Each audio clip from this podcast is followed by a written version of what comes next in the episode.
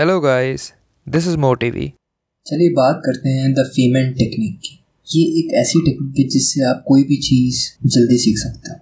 ये technique famous हुई है रिचर्ड फेमन के नाम से जो एक बहुत ही बड़े थ्योरेटिकल फिजिसिस्ट थे।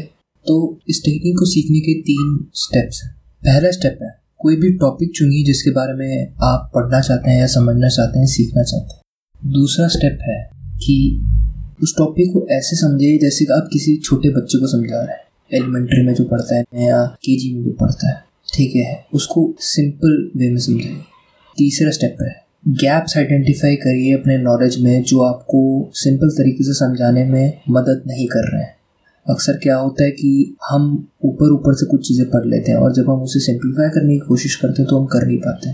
तो ऐसा इसलिए होता है क्योंकि हमारी अंडरस्टैंडिंग उस टॉपिक पे अच्छी नहीं होती है। तो वो गैप्स आइडेंटिफाई करिए और वापस जाके उस टॉपिक के बारे में पढ़िए फिर वापस किसी को समझाने की कोशिश करिए आप किसी बंदे को भी ढूंढ सकते हैं, अपने दोस्त को ढूंढ सकते हैं, जिसको उस टॉपिक में इतनी नॉलेज नहीं है, जो उस टॉपिक के लिए कोई बच्चा है। जैसे आपके दादा दादी घर पे हो तो अगर उनको इंटरनेट समझना है या टीवी चलाना सीखना है या कंप्यूटर चलाना सीखना है तो आप कैसे समझाओगे? आपको एक बच्चा समझ के ही समझाना पड़ेगा। स्लोली समझाना पड़ेगा। एग्ज़ाम्पल दे दे के समझाना पड़ेगा।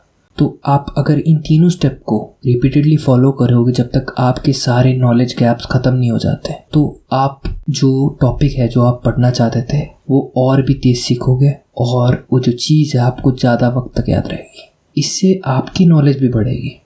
एंड में मैं कोट करना चाहूँगा आइंस्टाइन को। आइंस्टाइन ने कहा था if you can not explain something simply then you don't understand it well enough बहुत बहुत धन्यवाद इस ऑडियो को सुनने के लिए। अगर आपको मेरा काम पसंद है तो प्लीज़ मुझे फॉलो कीजिए, मेरे चैनल को सब्सक्राइब कीजिए। और अगर आप चाहते हैं एनिमेटेड वीडियो देखना इसी बुक समरी की तो लिंक जो है वो डिस्क्रिप्शन में है, उसको फॉलो कीजिए। Thanks for listening